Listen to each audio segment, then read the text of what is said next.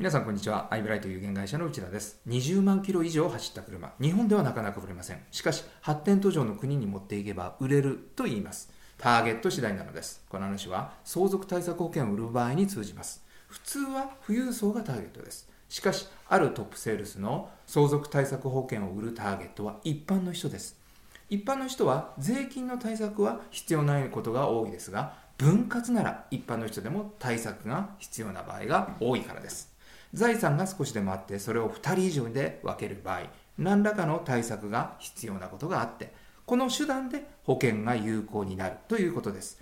税金対策ではなく分割対策。これで競争が厳しくないターゲットに気づくはずです。